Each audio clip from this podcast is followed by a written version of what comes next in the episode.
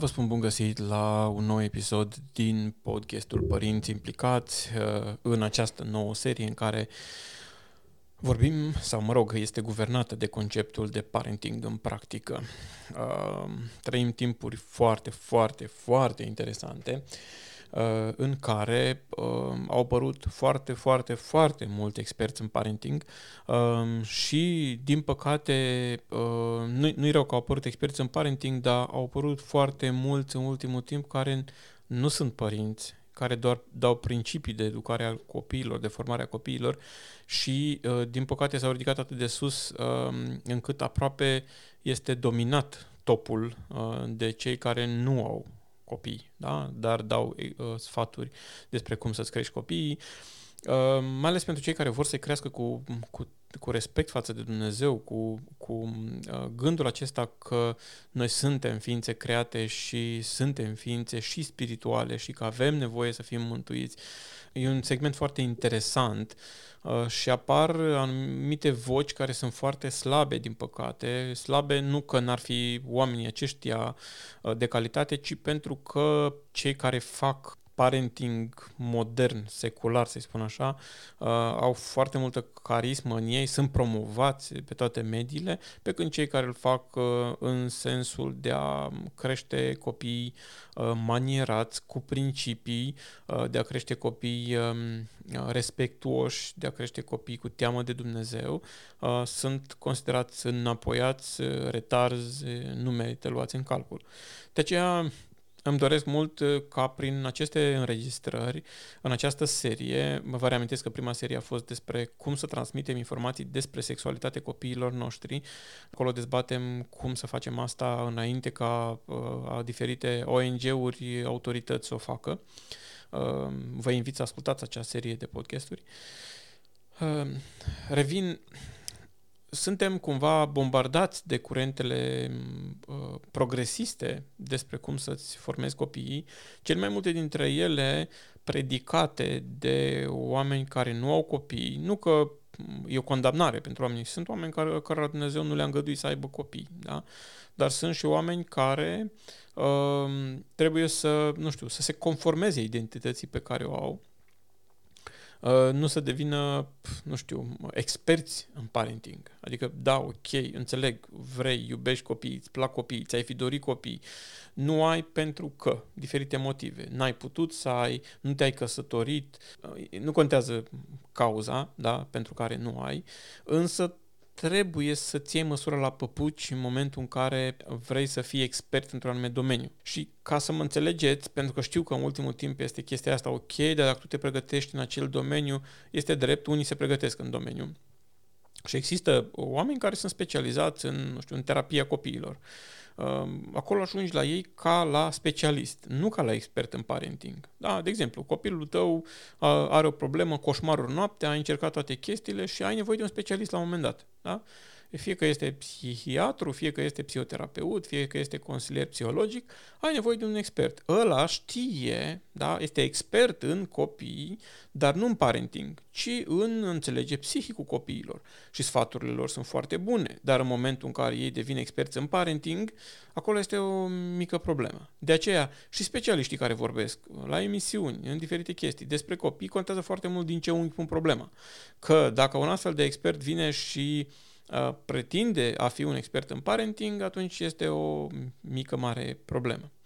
Nu am nimic împotriva experților în diferite domenii, inclusiv în, în, crești, în probleme care privesc copiii, nu știu, de învățare, de adaptare, tot felul de tulburări care trebuie tratate și așa mai departe. Ba chiar recomand din toată inima să apelați la experți în momentul în care aveți nevoie și veți vedea că vom avea interviuri cu diferiți experți În, în emisiunea aceasta, fără a întreba vreodată dacă au sau n-au copii, pentru că este irelevant. Când vorbești cu un doctor, când te doare măseaua, nu te interesează dacă e însura sau nu, sau dacă e măritată.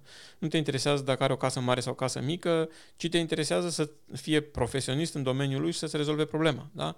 Sau dacă vrei să, dacă este nevoie să ai o operație de, nu știu, de apendicită, te interesează deloc dacă omul este căsătorit sau nu, dacă are copii sau nu, te interesează să aibă experiență în domeniul ăla, să aibă ceva vechime și să-l vorbească oamenii de bine, că e deschis, dar eu și închis la loc și e reparat. Da? Ok, închidem paranteza. voi începe o serie de înregistrări, de fapt oarecum am început-o de data trecută, motivat fiind de lectura cărții Părinți Raluciți Profesori Fascinanți de un autor brazilian, dacă rețin bine, Augusto Curi. În România am văzut că sunt mai multe cărți publicate, traduse de el, cărți de ale sale traduse și tipărite în română, foarte bune, în opinia mea. Două dintre ele le-am citit sigur, pe asta Părinți Raluciți Profesori Fascinanți de mai multe ori. Foarte ok pune problema acest om, i-a dat Dumnezeu o înțelepciune extraordinară și motivat de modul în care el vede lucrurile, o să fac o serie de podcasturi pentru cei care sunt prea ocupați să să așeze să citească. Și astăzi una din ideile care mi-a atras atenția în mod deosebit din cărțile lui, și vor fi mai multe la rând, este cea conform căreia părinții buni dau cadouri și părinții inteligenți se dăruiesc pe ei, își dăruiesc propria lor ființă. Da? Și aici sunt multe de discutat. Așa cum spuneam în episodul de data trecută, ne este uneori mai comod să dăm din banii noștri. Văd chestia asta... Hai să facem o comparație. Dacă este să ajutați o persoană săracă, cum vă vine mai comod să faceți? Să scoateți din buzunar, chiar dacă scoateți cu greu, o sută de lei sau să vă duceți să-i faceți curat în casă? Cel mai probabil să scoateți suta. Dacă este să ajutați un copil care are probleme de învățare, că este într-un mediu sărac și are probleme de învățare, vă vine mai ușor să scoateți banii sau să vă duceți să faceți lecțiile cu el? Să scoateți banii. Sunt și excepții, da? Dacă vreți să fiți un părinte bun, cum vă este mai ușor? Să rezervați în fiecare zi o oră pentru relația cu copilul vostru sau să îi cumpărați din când în când diferite obiecte pe care și le dorește? Să cumpărați obiectele. E bine, lucrurile astea, cultura consumistă, consumeristă, materialistă în care trăim, ni le-a implementat foarte adânc în noi și cumva s-a transmis mesajul că părinții buni au grijă să, satisfac, să te satisfacă în măsura posibilităților lor economice dorințele copiilor lor. Și cumva dacă îi cumperi copilului ceea ce își dorește, atunci ești un părinte bun. Dacă îi faci party de ziua lui, ești un părinte bun. Dacă îi cumperi haine noi când se duce la școală sau, mă rog, când își dorește, ești un părinte bun. Dacă îi cumperi telefon, ești un părinte bun. Uh, și așa mai departe.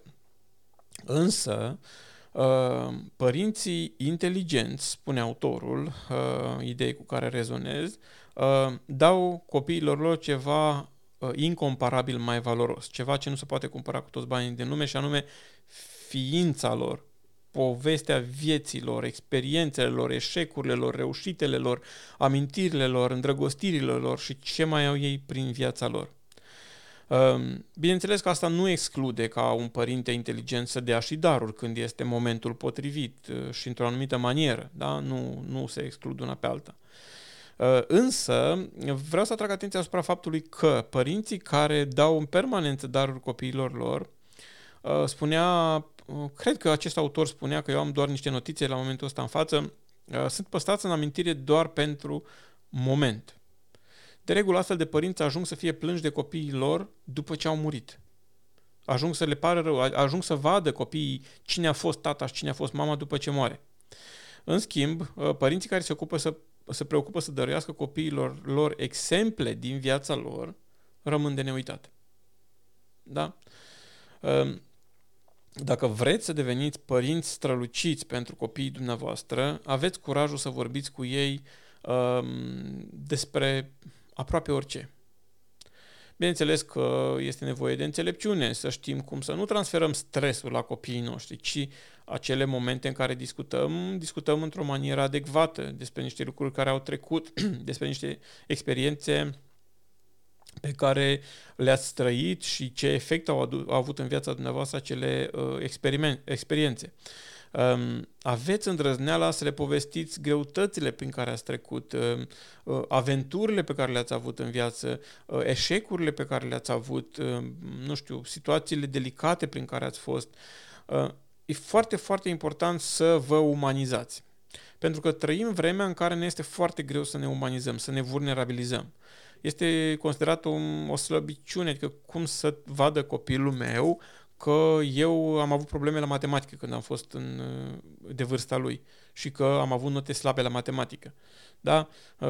Eu umbla la o vreme pe internet o glumiță că mama tare, tata m-a bătut de două ori. Păi de ce? Păi m-am dus și am arătat carnetul de note cu patru la matematică. Și cum te-a bătut? Și a doua oară de ce te-a bătut? Că i-am spus că e carnetul lui, că l-am găsit prin casă.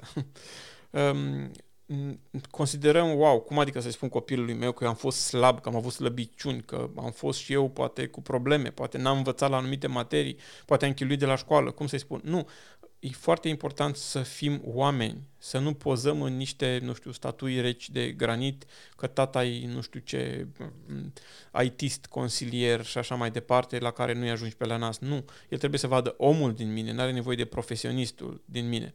Și mulți părinți muncesc ca să le dea copiilor tot ce e mai bun pe lume, dar uită sau nu că uită, nu au timp sau, mă rog, amândouă, să deschidă pentru ei cartea vieții lor. Asta este expresie preluată din um, cartea lui Augusto Curi. Um, muncim să le dăm copiilor tot ce e mai bun pe lume, dar uităm să ne deschidem pentru ei cartea vieții noastre. Din nefericire, copiii îi vor admira pe astfel de părinți doar când vor muri. E bine, um, um, asta este unica modalitate de a educa emoția și de a crea legături solide. Cu cât este mai inferioară, spunea el, viața unui animal, cu atât mai puțin este dependent de progeniturile sale. La mamifere există o mare dependență a ființilor, a fiilor față de părinți, pentru că ei au nevoie nu doar de instinct, ci și de cunoașterea experiențelor trăite de părinți pentru a putea supraviețui. Ajută extraordinar de mult ca fiul tău, fiica ta, fiii mei să știe prin ce am trecut în viață, cum am trecut, care au fost rezultatele. De ce credeți că uh, uh, puii de mamifere uh, umblă pe lângă părinții lor o anumită perioadă de timp? Tocmai că nu au nevoie doar de protecția lor, ci au nevoie să și învețe cum se descurcă în viață. De ce suntem pe lângă copiii noștri cât sunt mici? Nu doar că trebuie să le furnizăm. Dacă ascultați primul episod din seria aceasta, acolo vorbesc despre rolul de furnizor. În prima parte a vieții, noi suntem cu rolul primordial, prim, proeminent, cel de furnizor. Nu doar să le furnizăm mâncare și ce au ei nevoie. Noi trebuie să le să învățăm să trăiască. Și învățăm să trăiască trăind împreună cu ei, implicându-i și povestindu-le despre cum am trăit noi și despre ce probleme am întâlnit, cum le-am rezolvat, care au fost consecințele unor anumite acțiuni. Cum să se producă învățarea dacă nu ne facem timp despre asta? Cum să se producă învățarea dacă noi nu expunem pe copiii noștri?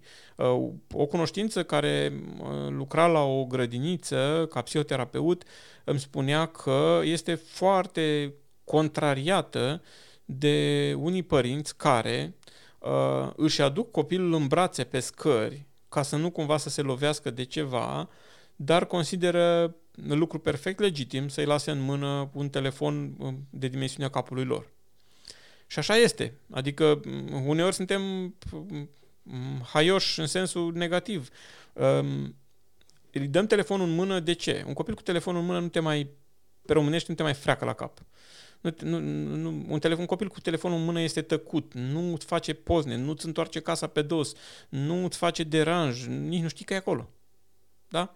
Și atunci considerăm că un părinte bun ia un telefon copilul, copilului lui ca să, dragilor, poate cu altă înregistrare o să invit pe soția mea să discutăm puțin despre diferite probleme pe care le au copiii care folosesc tehnologia um, prea devreme sau prea mult, uh, printre care și autismul. Știu că nu sunt toți de acord cu ideea asta că tehnologia poate să dea autism. Eu, pe măsură ce citesc mai mult și ce întâlnesc astfel de probleme, sunt tot mai convins și tot mai tare este bătută în cuie chestia asta, că una din cauzele autismului este tehnologia și cred că una din cauzele majore ale autismului este tehnologia. Nu uitați ceea ce recomandă specialiștii. Copilul până la trei ani nu are de ce să stea pe telefon sau tabletă, nu are voie să fie expus la acestea, iar după trei ani doza maximă trebuie să fie de două ore pe zi. Da? Doza maximă.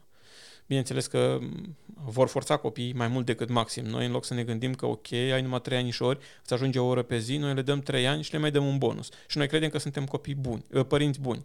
Așa cred copiii despre care vorbea această specialistă în, în mințile copiilor.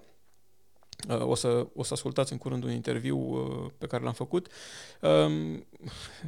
Au o problemă. Cum adică? Oai, îl protejez, îl iau pe scări în brațe ca să nu se lovească, dar îl las în mână. Dita-i telefonul, tot internetul la îndemână. E o chestie absurdă pe care o facem noi părinții și de multe ori principiul acesta surprins aici în câteva cuvinte este, este vast. De multe ori noi ne găsim în ipostaza de a de a vedea, nu, de a trăi niște, niște situații de genul acesta în foarte multe arii ale vieții. Da? Nu doar la capitolul electronic, deși ăsta este unul dureros rău în momentul de față. Este mare, mare nevoie să le dăm copiilor noștri timp și timp de calitate. Nu timp în care stăm toți în living pe telefonul lui fiecare, ci timp de calitate, în care regula numărul unu este că vorbim sau facem activități împreună. Au nevoie de treaba asta, deci au nevoie mai mult decât darurile pe care pot să le dau, au nevoie de mine, bărbatul din, din viața lui, uh, să-i povestesc cum am cunoscut-o pe maică-sa, cum am avut o relație cu o altă fată și unde era să ducă, cum uh, făceau mișto um, glume uh, băieții de mine sau fetele la școală. De chestiile astea are nevoie, mai mult decât de telefonul pe care pot să-i dau. Da? Asta nu înseamnă că nu Nu iau telefon la vârsta potrivită și când este nevoie, dar înseamnă că nu schimb niciodată prioritățile. Noi, noi arhivăm foarte multe um, experiențe de-a lungul vieții. Foarte, foarte multe. Milioane și milioane și milioane. Um, spre deosebire de calculatoare, um, noi înregistrăm în memoria noastră involuntar. La calculator salvezi în calculator un film sau o poză voluntar. Tu decizi să o salvezi acolo. Însă mintea noastră le salvează involuntar, așa numitul fenomen RAM. Noi și cunoaștem mai degrabă RAM-ul de la calculatoare, de la calculatoare. Este, vine de la registrul automat al memoriei. Da? În cazul calculatorilor spuneam că decidem ce salvăm, o melodie, un videoclip, un document, însă memoria umană nu depinde de voința omului ceea ce înregistrează. Toate imaginile pe care le captăm sunt înregistrate, sunt înregistrate automat. Atenție, toate. Doar că, doar că gândurile um, și emoțiile negative sau pozitive, adică în momentul în care acele imagini vin împreună cu niște emoții generate, uh, sunt înregistrate uh, cu prioritate sau sunt înregistrate sau, mă rog, ocupă un loc important. Adică, nu este tot una dacă am văzut pe cineva uh, că a furat ceva sau dacă am văzut pe cineva prins la furat și drama aia, că l-a prins, că l-a descoperit, că l-a expus. Da? Sunt chestii pe care mintea mea le cataloguează uh, diferit. Însă, legăturile definesc calitatea relației. Ce anume înregistrează un copil despre dumneavoastră? Pentru că el filmează tot. Nu-i scapă nimic. Ce anume? Imagini negative sau pozitive? Pe toate le înregistrează. Contează foarte tare cu ce sunt asociate și în funcție de emoțiile pe care le însoțesc acele imagini, adică dacă au emoții bune, constructive, sau dacă au emoții negative, au același rol. Emoțiile pozitive intense sau negative intense, deși cred că nu este ok dacă spun pozitive sau negative la emoții, dar emoțiile uh, fixează acele informații și le dă o anumită greutate. Da? Um, fie că ne manifestăm prostește sau inteligent, nu ne dăm seama, dar v-am zis, ei sunt ca o mașină de filmat, ca o cameră care e mereu deschisă și um, înregistrează și înregistrează și înregistrează. Um, și contează foarte tare ce și când înregistrează. Aici vreau să mă refer, în caz că nu v-ați prins, la uh, momentele în care noi învățăm pe copiii noștri uh, ceva, să zicem corect, dar învățăm criticându-i. Atitudinea cu care o facem este una care impune, nu știu, teamă, frică, deși îl învățăm ceva bun. Acolo lucrurile nu se fixează cum trebuie. Devin foarte des copii, nu știu, din cauza acestei prăpăstii între, între părinți și ei devin foarte des agresivi, intoleranți, părtinitori, se ascund și așa mai departe. Încă un lucru important, ceea ce copiii noștri înregistrează nu se poate șterge. Sub nicio formă. Se poate rescrie în anumite cazuri, într-un mod conștient, se poate rescrie, dar nu se poate șterge. Și imaginea, construirea unei imagini intelig- bune stabilește bogăția relației pe care o aveți cu copilul dumneavoastră. Deci ăsta este un rol al memoriei, să înregistreze tot. Și prioritate, ca să concludem, ca să concluzionăm, prioritate vor avea acele emoții, nu, acele informații înregistrate, dar însoțite de anumite emoții. În momentul în care anumite informații transmise de noi sunt însoțite de emoții pozitive, cum ar fi faptul că mama râde sau mama îl îmbrățișează sau tata îi pus pe șotii sau, da, sunt niște emoții pozitive, atunci acele informații vor avea o greutate mai mare uh, în, în mintea acelui copil. Um, este foarte important să ne dăm pe noi cu prioritate față de să dăruim copiilor noștri. Da, trebuie să le dăm și daruri. Uneori este nevoie să le dăm acel telefon pe care și-l doresc atât de mult. Da, noi avem o regulă în casă, trebuie să strângem măcar cincizeci la sută din sumă. Da? Adică aia trebuie să fie a ta. Pentru că foarte des observ în consilieri și în viețile altora că nu prețuiesc, copiii nu prețuiesc bunul pe care l-au primit de la părinți, există și excepții categoric, dar nu-l prețuiesc pentru că nu l-au cumpărat ei, n-au depus ei efortul, n-au dat din banii lor.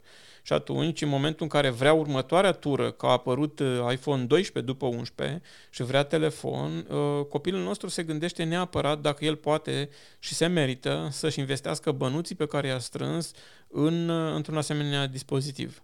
Da? La noi, pe lângă asta, mai este o regulă, nu cumpărăm cele mai scumpe produse. Adică cumpărăm un telefon nou, dar care să aibă o vechime pe piață de măcar un an. Da? De ce? Pentru că dacă îl cumperi în primul an, cumperi mofturi. Dacă îl cumperi după aia, s-ar putea să-l cumperi util. Da? Sunt niște reguli pe care le-am stabilit noi ca și părinți. Când au fost mari, le-am negociat și le-am explicat și lor. No, mă rog, fiecare casă și are regulile ei. Dar prioritate nu are telefonul, nu are oferirea de cadouri, prioritate are relația. Trebuie să aibă relația. Um, și vă spuneam în episodul de data trecută, uh, cele mai faine clipe considerate de copiii noștri sunt momentele în care ne jucăm, momentele în care ne vulnerabilizăm, momentele în care aud de eșecurile noastre, de bătaia pe care o primeam de la părinți, uh, de năzdrăvăniile pe care le făceam, sunt considerate cele mai reușite, deși noi uneori ne este rușine să spunem despre chestii de genul ăsta din viața noastră. Vreau să vă spun că la cel mic, de exemplu, îi strălucesc ochii, deci se vede, își pune degetele în gură și stă ca și cum s-ar uita la un film. Ori am eu capacitatea asta de a spune frumos poveștile, capacitatea remarcată de colegii mei la muncă de altfel, însă pur și simplu este fascinat, mult mai fascinat decât s-ar uita la, la un film.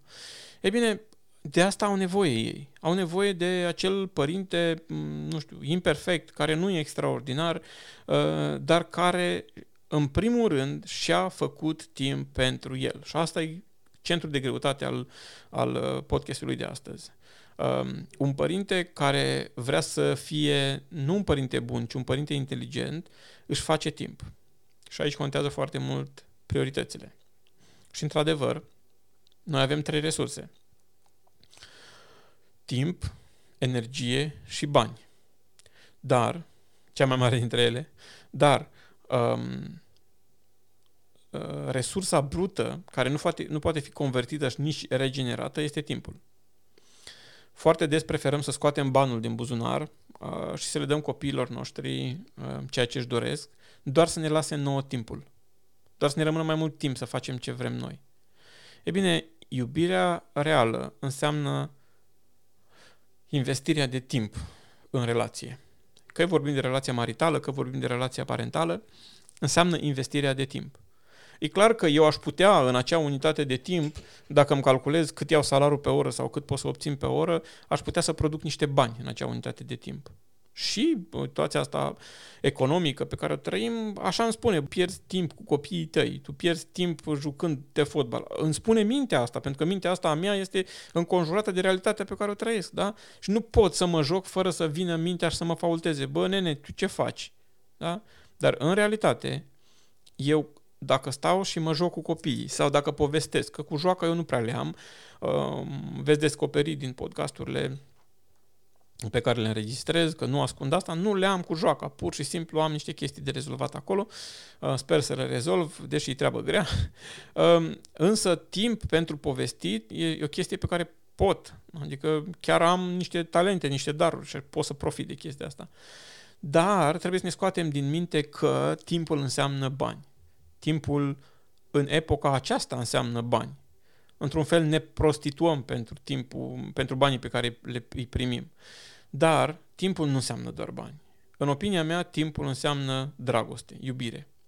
Dacă îi dau din timpul meu soției mele, este cea mai brută formă de iubire, cea mai originală, cea mai crudă, cea mai, cea mai pură formă de iubire pe care pot să o ofer. Fie că îmi fac timp să vorbesc cu ea, fie că îmi fac timp să, nu știu, fac din activitățile ei, să ies la o plimbare.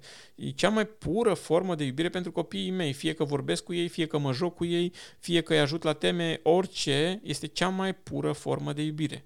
Da? Pentru că eu, dintr-o dată, renunț la a mă închina zeului acestuia albanului și investesc în relație. Ori Scriptura ne spune că noi suntem um, invitați, suntem provocați să ne asemănăm cu Hristos, cu Mântuitorul, care a venit și ne-a lăsat o pildă de urmat, care ce-a făcut? Și-a, s-a făcut trup doar ca să poată să existe în timp, să vină pe pământul acesta și să moară pentru mine, să trăiască alături de oameni ca să dovedească existența. În fine, sunt multe lucruri de explicat aici, dar timpul este iubire de cea mai pură formă din care poate exista. Foarte des sunt întrebat, ok, și care e sensul, nu foarte des, dar sunt des întrebat, care e sensul versetului aceluia că un om care iubește își dă viața pentru prietenul său. Sau bărbaților, iubiți-vă nevestele, cum a iubit Hristos biserica și s-a dat pe sine. Sensul aici nu mai este dintr-o dată acela de a-ți dona rinichiul pentru că soția e bolnavă sau inima pentru că soția e bolnavă și trebuie să mi-l dau uh, ei și să renunț eu la viață, ci este de a-mi da din timpul meu. Și uitați-vă cum dintr-o dată are sens expresia aceasta și s-a dat pe sine. Cât mă dau pe mine, copiilor mei, soției mele, semenilor mei. Dragilor, dacă au nevoie de ceva, copiii dumneavoastră nu au nevoie de cadouri în primul rând. Au și asta rolul și scopul lor și timpul lor. Au nevoie de tata și de mama. Și provocarea practică a acestui episod este uh, să uh, discuți chiar astăzi, să-ți găsești un timp să discuți cu copiii tăi chiar despre acest subiect. Cât de important este ca noi să stăm de vorbă în casă și dacă este un aspect plăcut sau nu. Veți întâlni veți primi răspunsuri diferite de la diferite etape de vârstă, da? Dacă este un tânăr care deja este, cum spunea o mamă, drogat cu calculatorul, cu siguranță îl încurci cu ideea ta, adică stai un pic, eu trebuie să stau pe jocuri, să joc cu colegii, cu prietenii, să capăt puncte. Dacă este un copil ceva mai mic, atunci cu siguranță veți primi un răspuns tare interesant. Asta e provocarea practică. Mamă, tată, indiferent ce ești, cel care ne ascult, îți doresc succes în activitatea de părinte. Dar succesul în activitatea de părinte nu depinde de pregătirea ta, nici de banii tăi, nici de funcția pe care o ai, nici de averea pe care o ai, ci depinde de timpul pe care îl investești în această relație. Fiți binecuvântați!